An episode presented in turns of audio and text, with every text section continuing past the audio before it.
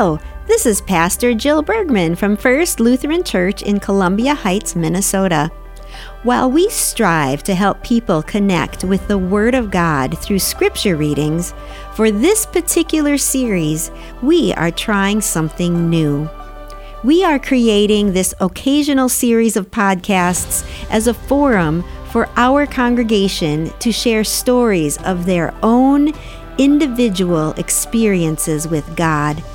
If you are listening to this, we consider you a part of our congregation too. How has God been made known to you? What miracles or intuitions or surprises have affirmed the fact that God is alive and cares about you? We need to hear these stories as much as we need to hear the Word of God. These stories relate to our lives as the living Word in our midst.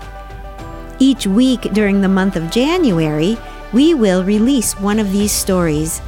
If you have a story that witnesses to the Spirit of God in your life, we long to hear it.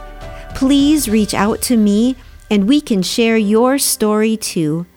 The more of these that we hear, the more we will recognize God when God shows up in our lives.